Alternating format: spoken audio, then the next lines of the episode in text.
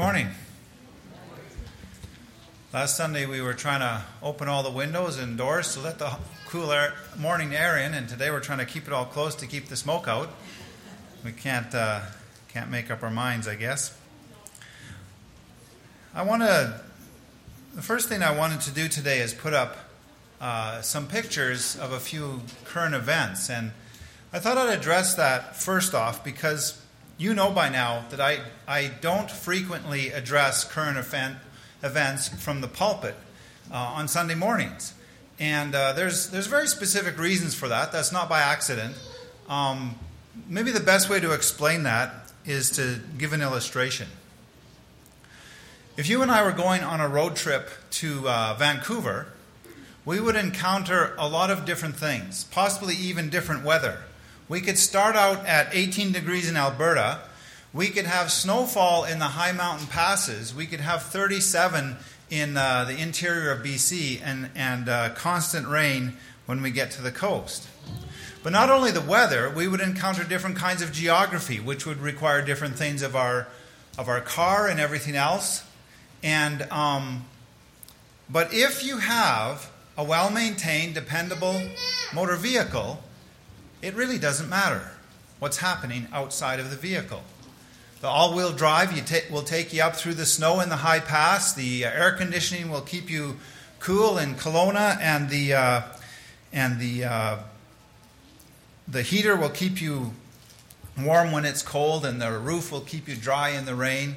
And you can just, if you have a well-maintained, good vehicle, what's happening outside of it really is not a large effect on whether or not you're going to get where you're going, and whether that will be comfortable or not. Now, it's not that the weather doesn't affect you. If you forgot to bring a toque and you're filling up gas in Revelstoke when it's snowing, you probably wish you had. Or if you forgot to bring an umbrella and you're filling up gas in Chilliwack when it's pouring rain, you probably wish you had. But you'll get wet and you'll get back in the car and you'll dry off and turn the heat up and you'll be okay. And so that's kind of how I see my task standing here on Sunday mornings.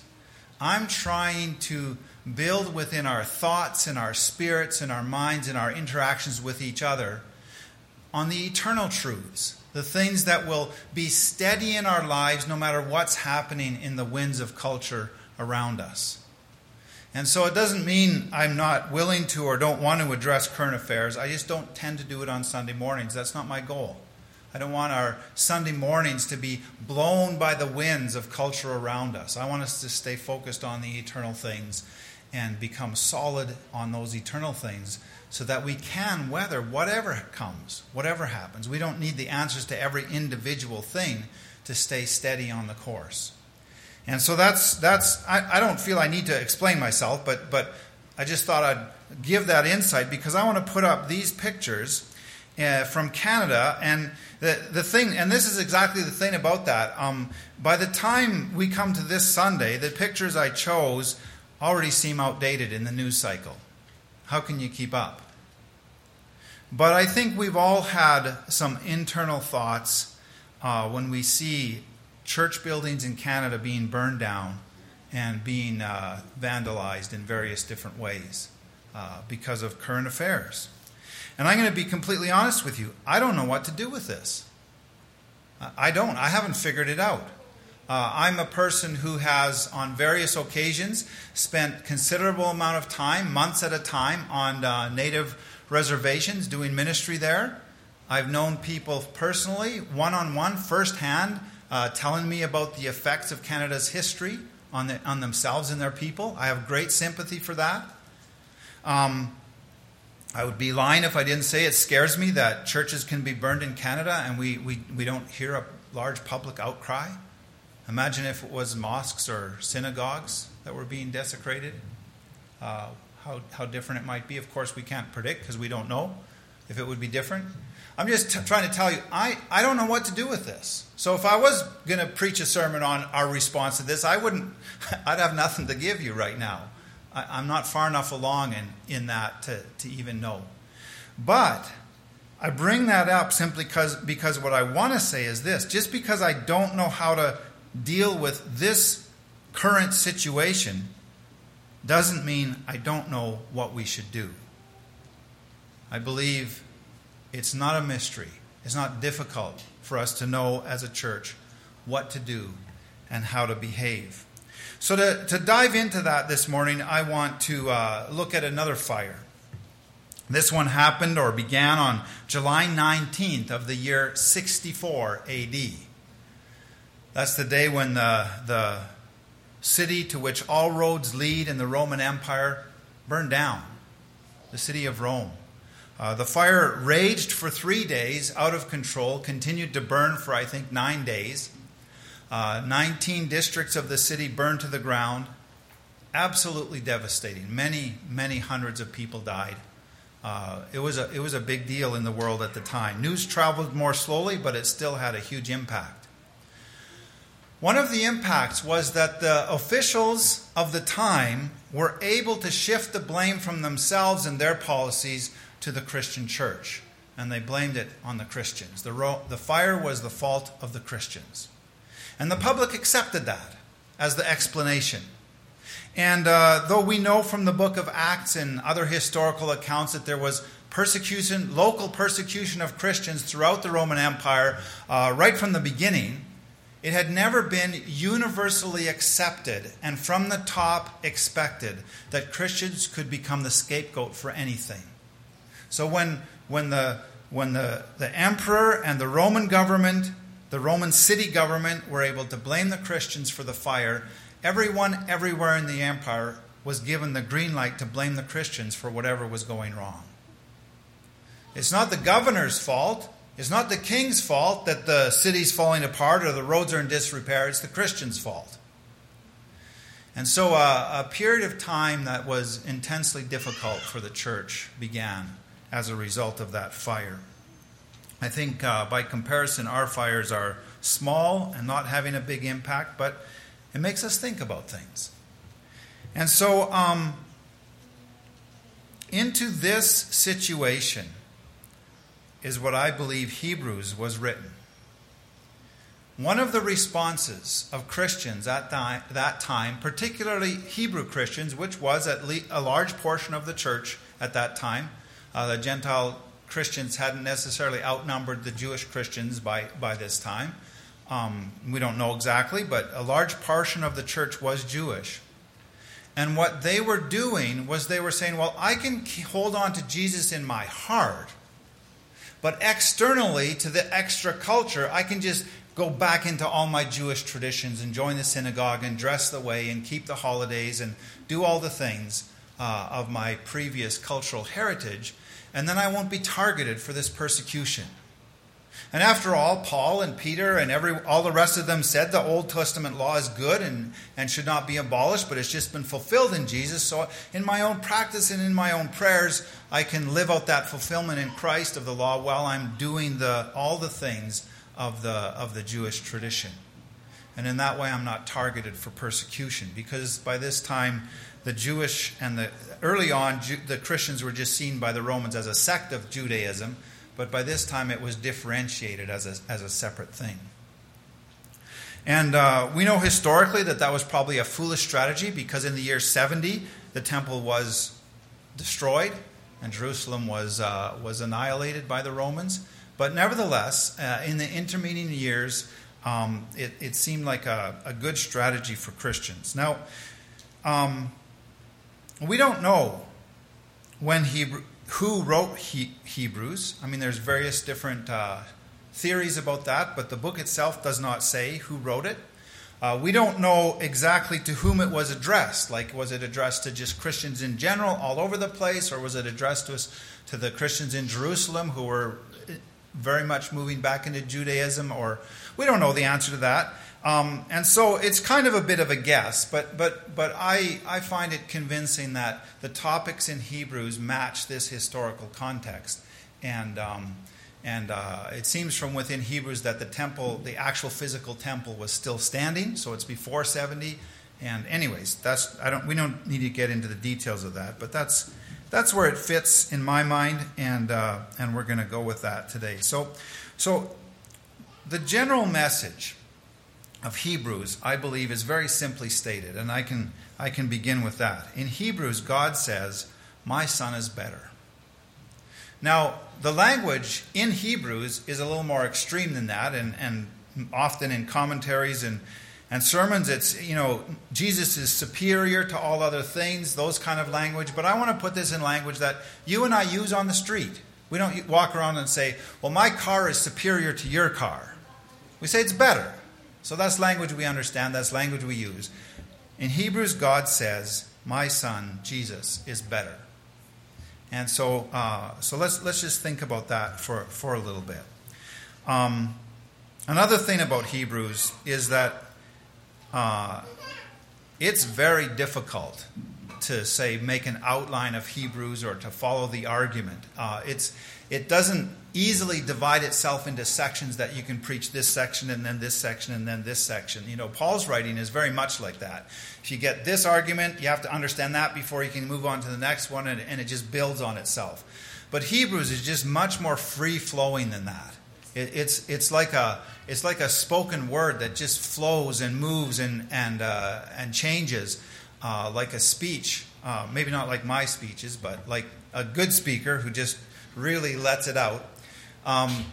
And so, to be honest, the best way to encounter Hebrews, I'd say this of every book of the Bible, but probably more than most of the others, is to just read it through from start to finish. It hits you like a wave. And it washes over you, and you kind of wallow around in its beauty and its weirdness, and then you come out the other side, and you're done. Hebrews, like, I understand something about Jesus I didn't know before. And then you read it again, and the same thing happens again. It's that kind of thing. So if you can manage it, read it all at once. Just dive into its rhetoric and its language and its ebbing and flowing. And I think that's a valuable thing to do. So I don't have an outline. I'm going to do something I haven't done with very many of these books. I'm going to focus all of our time today on just two verses. And I don't even know if they're the key verses of Hebrews. They're just the verses I've chosen to dive into the book and then pull things from different parts of the book to understand these two verses.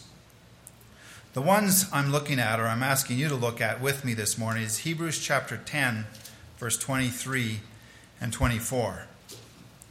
Let us hold fast to the confession of our hope without wavering, for he who promised is faithful. And let us consider how to stir up one another to love and good works. And yes, I know there's a typo in there. It's not hot, it's how.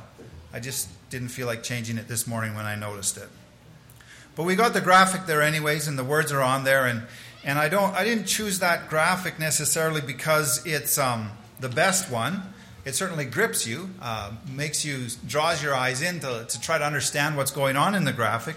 But I really chose it because it emphasizes without wavering as the most important part of the verse. And I think that's probably the most important message in Hebrews. The people were wavering from their hold on Jesus Christ. And the message of Hebrews is Jesus is better, so hold fast to him.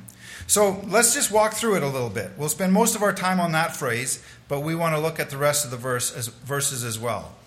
Let us hold fast to the confession of our hope. And that phrase, I truly believe, is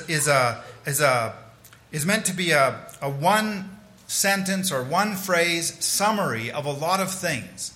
And people who read that phrase should understand that in their memory and in their understanding of the gospel, you bring into that phrase all of the understanding that comes with it. So what is the confession of our hope?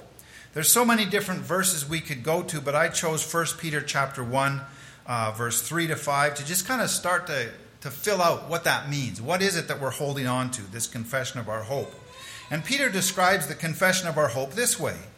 Praise be to the God and Father of our Lord Jesus Christ. In his great mercy, he has given us new birth into a living hope through the resurrection of Jesus Christ from the dead, and into an inheritance that can never perish, spoil, or fade. This inheritance is kept in heaven for you, who through faith are shielded by God's power until the coming of the salvation that is ready to be revealed at the last time. So again, we could fill up, some of you off the top of your heads could add verses that help us understand what this living hope is. And it's just the gospel of Jesus Christ and all of the things that brings into our minds and our memories and our hearts, the things we commit to. So that's a phrase that's just meant to bring that all into focus for us. So let us hold fast to the confession of our hope. Why? Why would this be something worth doing or even advisable? And the verse kind of moves into that area as well with these words. He who promised is faithful. Why would we hold on to the confession of our hope as opposed to other things or instead of other things or rejecting other things? Because God is faithful. It's something we can hold on to that we know, as I was talking about no matter what's happening in the world around us, this is going to stay steady. We can go back into the Old Testament all the way from Adam and Eve when they sinned and expected to be destroyed, and God was faithful and loved them through that anyways, though he did keep his promises, which in their case was negative judgment and all of us as well. And we can come all the way through, even in the Babylonian exile, and we read the prophets and we read the stories in the history books, and we put it all together in our minds, and we see that God would have been okay to end it there, because he was only fulfilling what he promised in the covenant. But he was faithful, and he loved them through it and brought them back to Jerusalem. And so anywhere you look in the Bible, then we can also look in our own lives, in our own histories. And maybe when we see the thing that's facing us right now, we think, maybe Jesus isn't helping me. I just want to reach out with my other hand to other things that might be more steady. When we look back in our lives, we realize, no, it's when we held fast to our hope in Jesus Christ that we made it through. He's faithful. So that's the reason we have all of history behind us to prove his faithfulness. So why would we expect he would be unfaithful tomorrow? He wouldn't. God is faithful, so we can hold fast to the one thing. And then we get to that phrase, without wavering. Without wavering. That's another word we don't use very often. I'm quoting from the King James because that's what the graphic has. Without wavering, without swerving, without compromise. This is where I think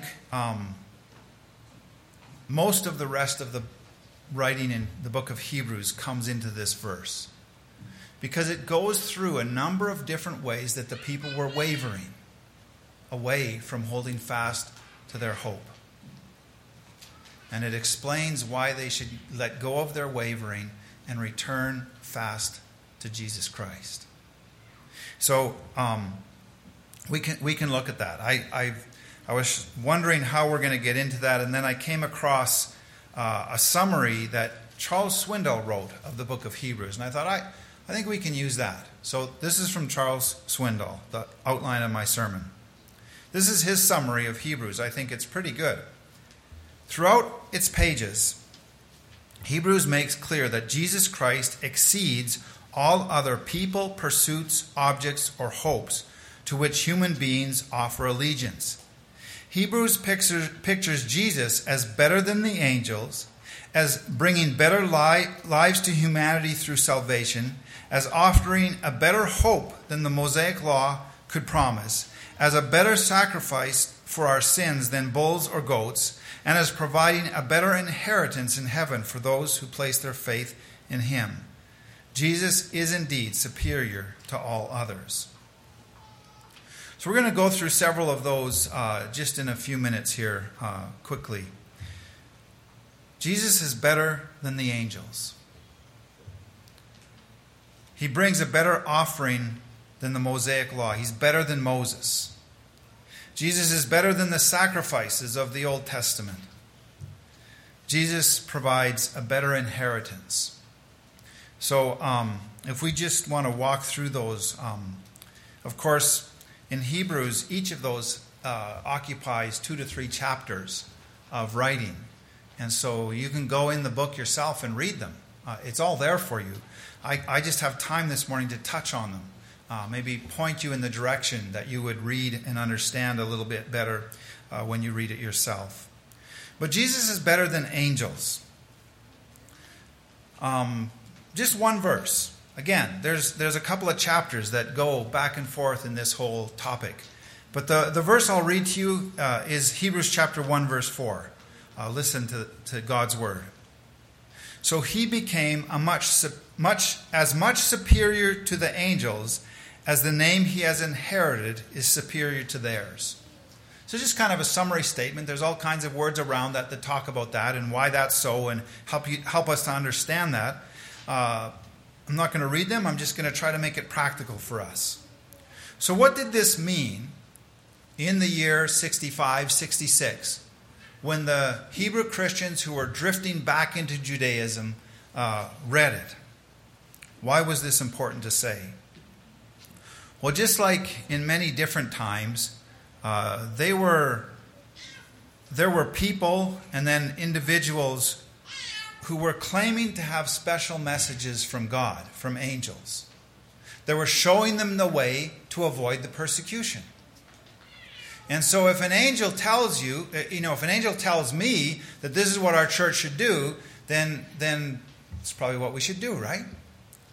And what happens then is this person hears from an angel that says this, and this person hears from an angel that says that, and that person hears from an angel that says the other thing, and we end up in conflict. Now, God is not in conflict, and I'm not trying to say that people never hear spiritual messages, but what the argument in Hebrews is not that angels don't speak to people. That's evident in the Bible. The argument is, hold fast to Jesus Christ, not to angels. They might direct you to Jesus Christ, and then that's a good message.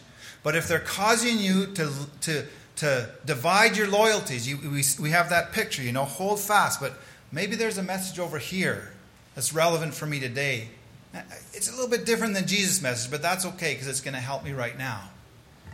And then we get divided among ourselves and even within ourselves. Now, we can read Hebrews for ourselves. I want to try to talk about what does this mean for us today, and this is still so relevant. I mean, it's not. I broaden it from just angels specifically, but just special spiritual messages. Now, the one that maybe we can all identify easily is the special spiritual message that says at exactly 3:30 on Tuesday afternoon, if you've given the right donation and you touch the screen exactly when the preacher on the TV is praying the prayer, then you'll get a blessing and you'll be healed and your problems will go away. Okay, that's a message from an angel, and it's a special message that only the one preacher knows, and. I mean, I hope we laugh at that, but I wouldn't be surprised if there's people listening that have done that sort of thing, and I'm not trying to criticize you. Even back here in the time when Hebrews was written, these kinds of things were happening. It's easy to go down those roads. But it's anything that comes with special knowledge, individual direction. Let me give you an example that's maybe a little more realistic. I was approached by a couple, a mature couple, who wanted me to marry them, was asking if I would perform their wedding. And I never say yes until I've had a chance for at least an hour, maybe two, to talk with them. And this is one of the reasons why that is after this experience. They came into my study and we sat down, and over the course of the conversation, I found out that the man was not quite through his divorce, and so the wedding would have to be after the divorce was finalized. And he wanted to marry this other woman, and he told a story, and it's going to sound a little corny when I tell it because I'm not going to spend an hour telling it like he did. But he told a story about how in his previous life he wasn't following God, and he picked a woman that wasn't God's will for his life. And so he had been contrary to God's will in his previous marriage, and now God had told him through a special message in a dream that he was to divorce the woman that God never intended him to marry and marry this new woman because she was a Christian and the other one isn't. Now, it sounds a little corny, but if you listen to him, it actually was pretty convincing. He had a testimony that went all the way through that. But I told the couple, sorry, no, I won't marry you. Because I know what Jesus said. And Jesus said, if you even lust after another woman that you're not married to, you're sinning. And I don't care what your dream was or what your angel said. It's contrary to what Jesus said. Hold fast to Jesus. Now, I don't actually doubt that that man was a Christian and was on a path of discipleship. But I believe the right thing for me to do at that time in his path of disciples was to say, you're listening to the wrong voices. Because they're contrary to Jesus. It all makes sense when you explain it the way you did. But it's not what Jesus said. And I go with Jesus. Now, let's take one that maybe even some of you experienced. I'm not going to name names. I don't think that's appropriate. But I was at a conference in Edmonton. I mean, you'll all know what I'm talking about, Breakforth. I can say that name. And we were at the big evening Friday night special that's packed out with people. Singing was great. The warm-up speakers were great. And then the main attraction came on, whom I'm not going to name. He's done good work for God over many years. He got up, and in the program it said what he was going to be talking about. And he completely threw that out because the previous night in his hotel room in Edmonton, he had a prophetic dream, a message for Edmonton, special from God. And he proceeded to give that message. And as he spoke, people started to walk out the doors in droves. And as he spoke, my memory of scriptures was piqued time and time again, where what he was saying was contrary to the scriptures. And I didn't have anyone with me, thankfully, but I talked to many pastors afterwards who had brought with, because that's the event where you bring people who are curious or new Christians and say, this is what it's all about. We sing together. We're a great crowd of people, a great crowd of witnesses. And it's so encouraging to be among so many Christians when you're just a new Christian and all your friends and family are against your new faith. So a lot of people had been brought there. And some of these pastors told me that the people they brought, they experienced that message. And they said afterwards, if this is what Christianity is, I never again want anything to do with it in my life. And the next morning, another thing happened. The organizers sent the band out behind him to start playing, to maybe he'd get the hint to get off the stage. And the next morning, the organizer of the conference, point by point, went through his message from the scriptures and showed the truth. But it was devastating. I was heartbroken. And I couldn't help but think what Jesus said. It would be better for you if you have a millstone tied around your neck and you're thrown into the sea than if you cause one of the least of these to stumble. I prayed for the speaker. I've read 2 of his books before that. I was looking forward to his talk. But I believe he got deceived by an angel that wasn't from God. And I pray that his ministry continues in strength after he sees what happened. I haven't followed it. I don't know. Hold fast to Jesus. Jesus is better. Jesus is better than angels. No, I'm not saying, don't misunderstand me. I'm going to spend probably less time on the other points if you're looking at your watch. But don't misunderstand me. I've had visions I believe are from God. I've had dreams that have spoken meaning into my life that I believe are from God. I frequently have intuitions that I believe are the Holy Spirit telling me which verse to read when I'm meeting with this person or that person in counseling. Don't misunderstand me. God speaks to us individually. But if all that stopped and I could still have Jesus, that would be perfectly fine. Perfectly fine. And whatever I hear from these special kind of messages, it better match up. I better bring it into the community of the church and ask you, is the message I'm hearing matching up with what you understand of God's word? And if it doesn't, it's not from God. Let's be careful. Not avoid. If God's going to speak to you specially and individually, absolutely. But don't let go with one hand from Jesus and say, I'm going to follow this too. If this helps you hold tighter here, it's good. If it starts to drag your loyalties away from the one hope, it's not a good thing. It's never a good thing. Jesus is better. So let's go on. Moses. Jesus is better than Moses. In Hebrews chapter 3, verse 3, Jesus has been found worthy of greater honor than Moses, just as the builder of a house is of greater honor than the house itself. And again, just one sentence out of a whole bunch of talk in Hebrews about this topic. But it's really kind of logical, isn't it? Moses and the tabernacle in the desert and the temple that followed and the laws around that, that was built by Jesus. It was Jesus who gave those messages. It was God who gave those messages to Moses, and they were a shadow. They were a picture of what would come when Jesus came. And if you continue to read, it's in Hebrews. He makes this point just as good as anyone, well, better than anyone could, better than I could. So just take a look at that. But what did it mean for them at that time? Well, they, as I said, the Christians were pretending to be Hebrew in order to avoid persecution. And he's telling them, be careful with this activity, because following Moses, following the Old Testament job is a full-time job. Old Testament law is a full-time job. It's very difficult to stay fully devoted to Jesus while you're doing all these ritual things as a Jew, as a Hebrew. They're not in contradiction to each other. The gospel comes out of that history, and fulfills it. But it's difficult to hold on to both things.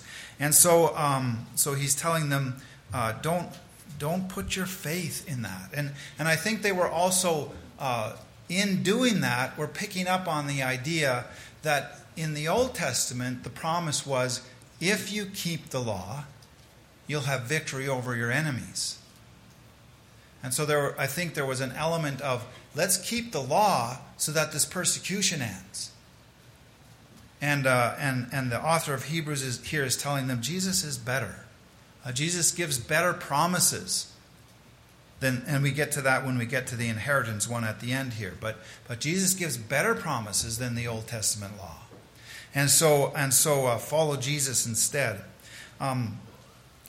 This doesn't have the same one-to-one transference into our time as the angels did, but I still think it's very meaningful for us, because we ourselves can easily fall into an idea that says, I'm going to follow this program.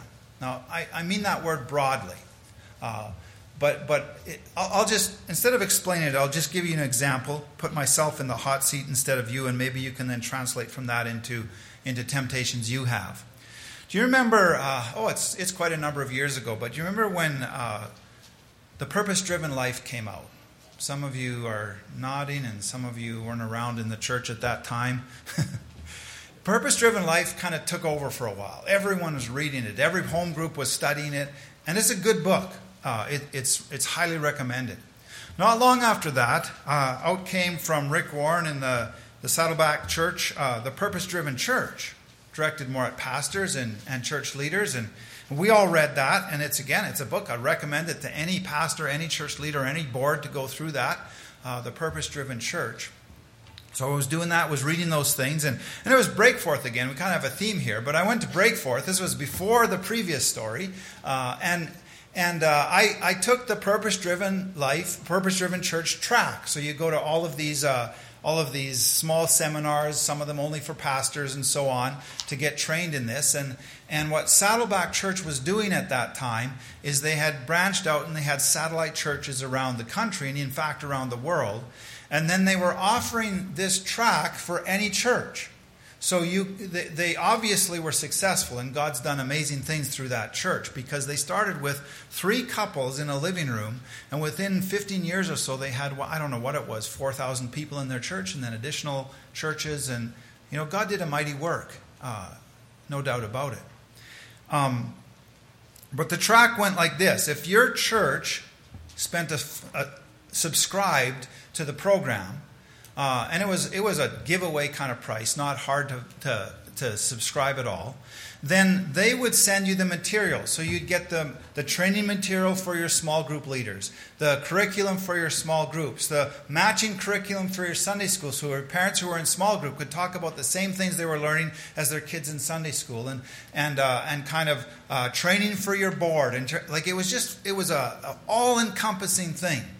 And it was so, and because the books were good, and because Rick Warren's a good teacher, heard him at Breakforth, and I signed up for the 2-month trial before you have to pay money, and like I said, it's not a money grab. It was very reasonable, and so I started getting this material emailed to me every week and every month, and I started trying to work out how to do this and see if it would work for our church, and I never signed up, and really.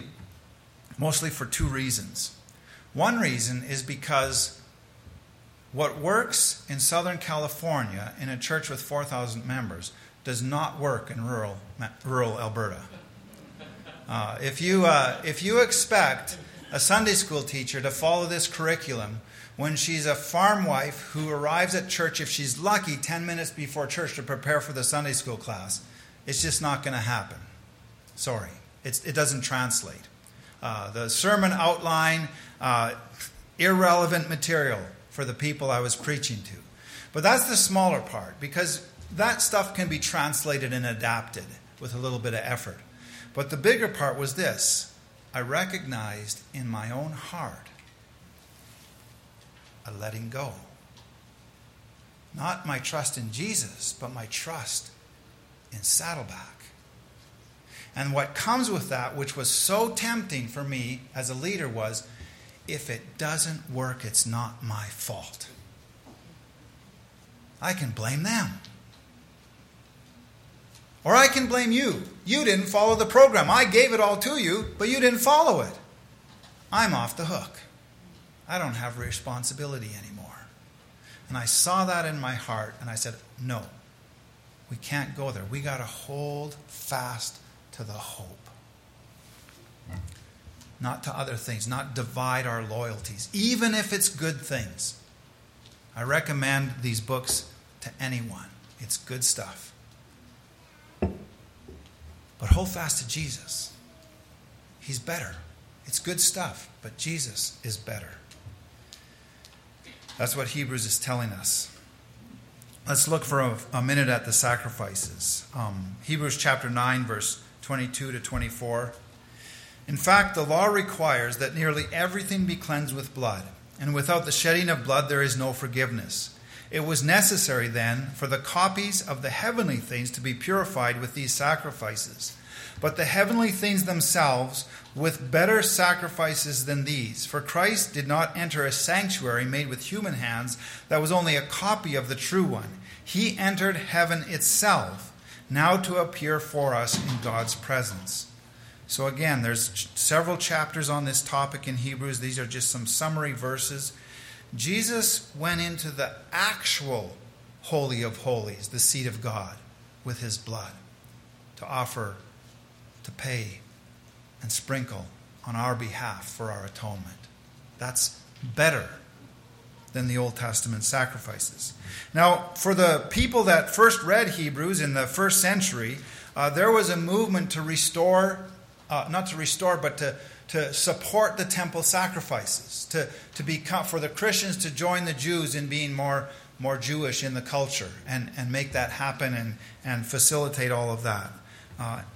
Mainly to avoid persecution. I don't know what kind of things were happening between the Jews and Christians that were trying to do this, but this was going on. And so there was a movement in that direction. Now, how do we translate that to our days? And I think I can do it.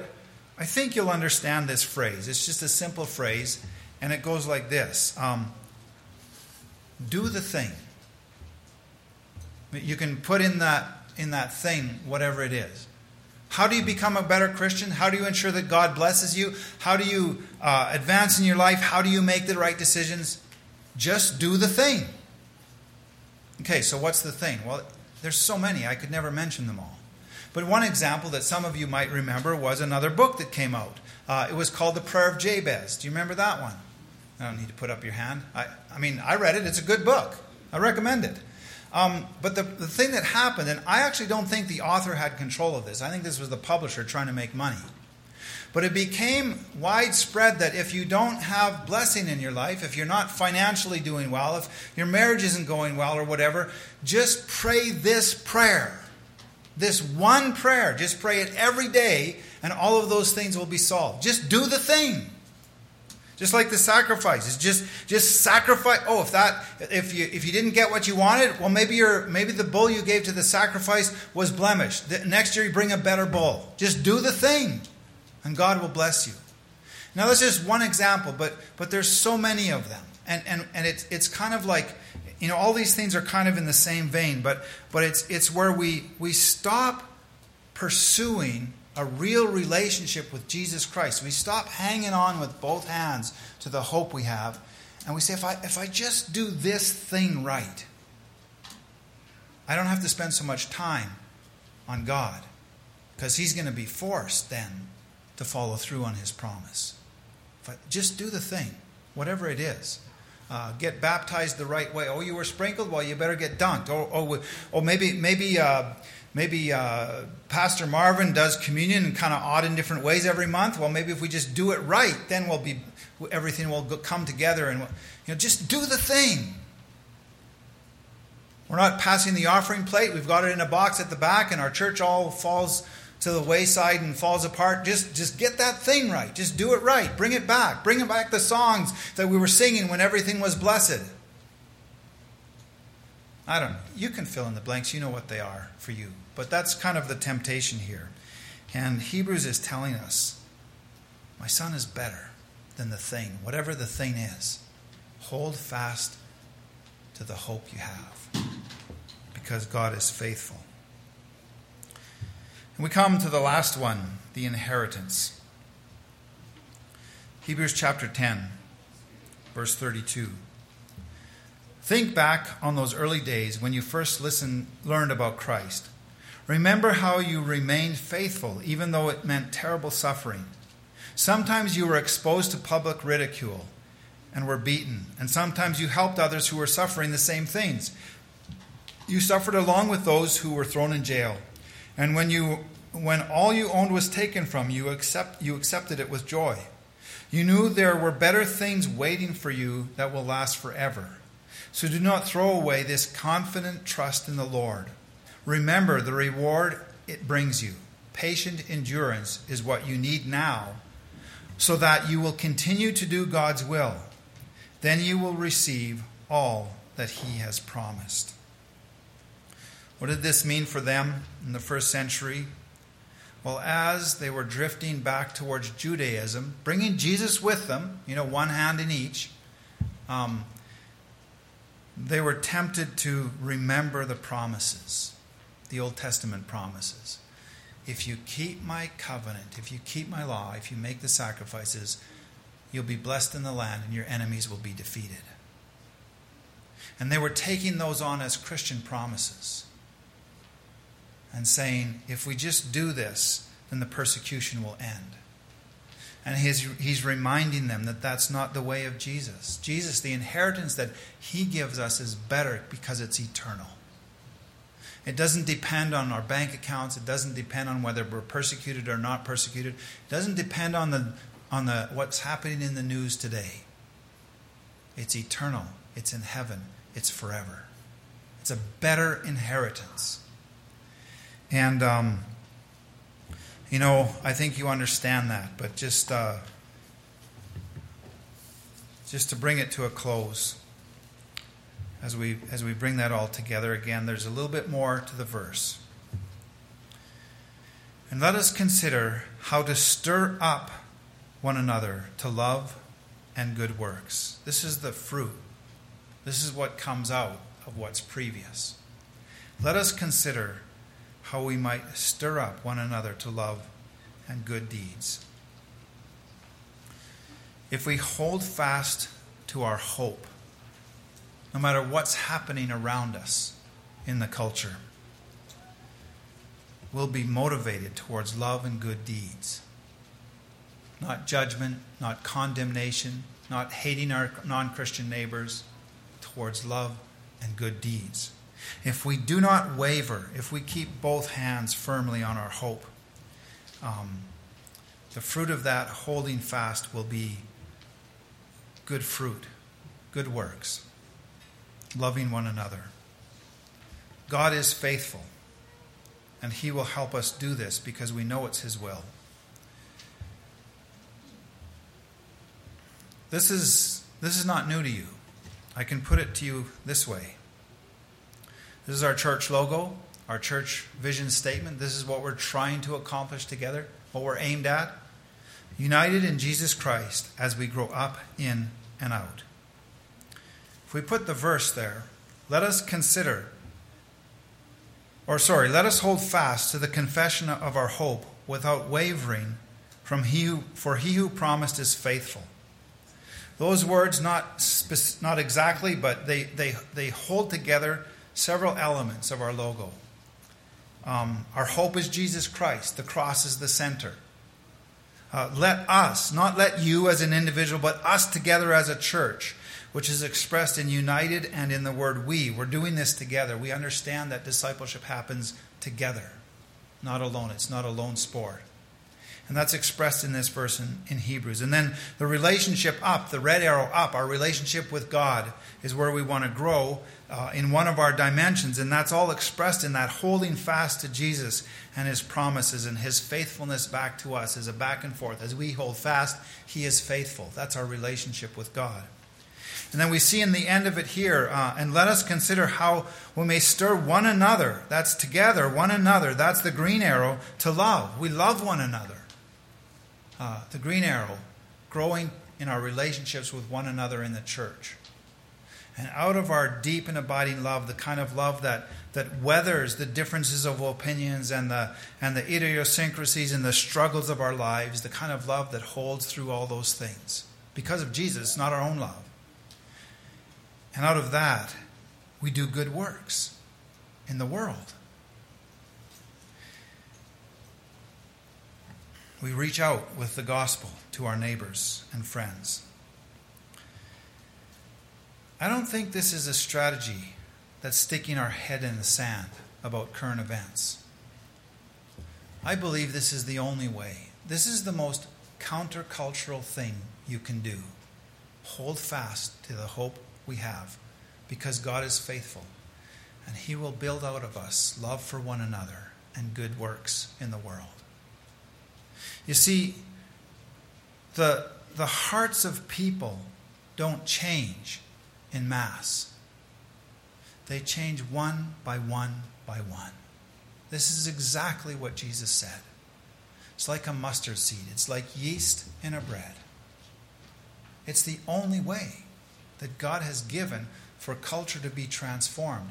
If we stay true to these simple things, then as we interact and bump into other people, they will be attracted to Jesus Christ. And as they hold fast with us, it will spread to more. I think if we've learned anything over the last year, we should learn this and just remember it for a lifetime. You know this thing, we don't even like to say the word anymore, COVID 19. You get canceled if I say it. Our live stream's down now. COVID 19. How does it spread? You have to bump into people and breathe the air they breathe. It's contagious. But how fast does it spread across the world? It doesn't take long. That's the gospel of Jesus Christ. It's contagious. It only spreads when we bump into people with love and good deeds, breathe the same air, literally, in the same spaces with one another, sharing our love and holding fast together to the things we believe, to Jesus Christ. But if a virus can spread by that means around the world in a year, why not the gospel of Jesus Christ? Of course it can. It's not only not sticking our heads in the sand and ignoring current affairs to say, no, we don't need to understand what's happening. We know what to do. It's right here in God's Word. It's not complicated. When fires burned in Rome and things turned bad for Christians, what did the Bible tell them? Read Hebrews. Hold fast to your hope, because God is faithful, and out of that holding fast will come love and good deeds. That's what you're supposed to do. It didn't say, go and change the government. I mean, I know from history that people who were in places of influence, Christians, did try to influence the government. Don't get me wrong, we each have a role to play in different ways. But that's not the main thing. Hold fast to our hope. That's how you change the world. Teach our children. Encourage our neighbors, love one another, and do good works. This is God's plan. It spreads like a virus. It's contagious. But first we have to be doing it ourselves. And then as we bump into other people, it spreads.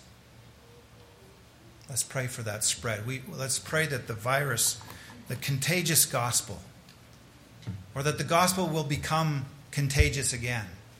Many hearts in our culture are inoculated against the gospel because of experiences like what I shared at Breakforth. We haven't always been loving in good works, have we, as Christians? And when we're not, it inoculates people. It's like an inoculation that the gospel doesn't affect them anymore. Let's pray that the inoculation wears off in our culture. And let's hold fast to what is better.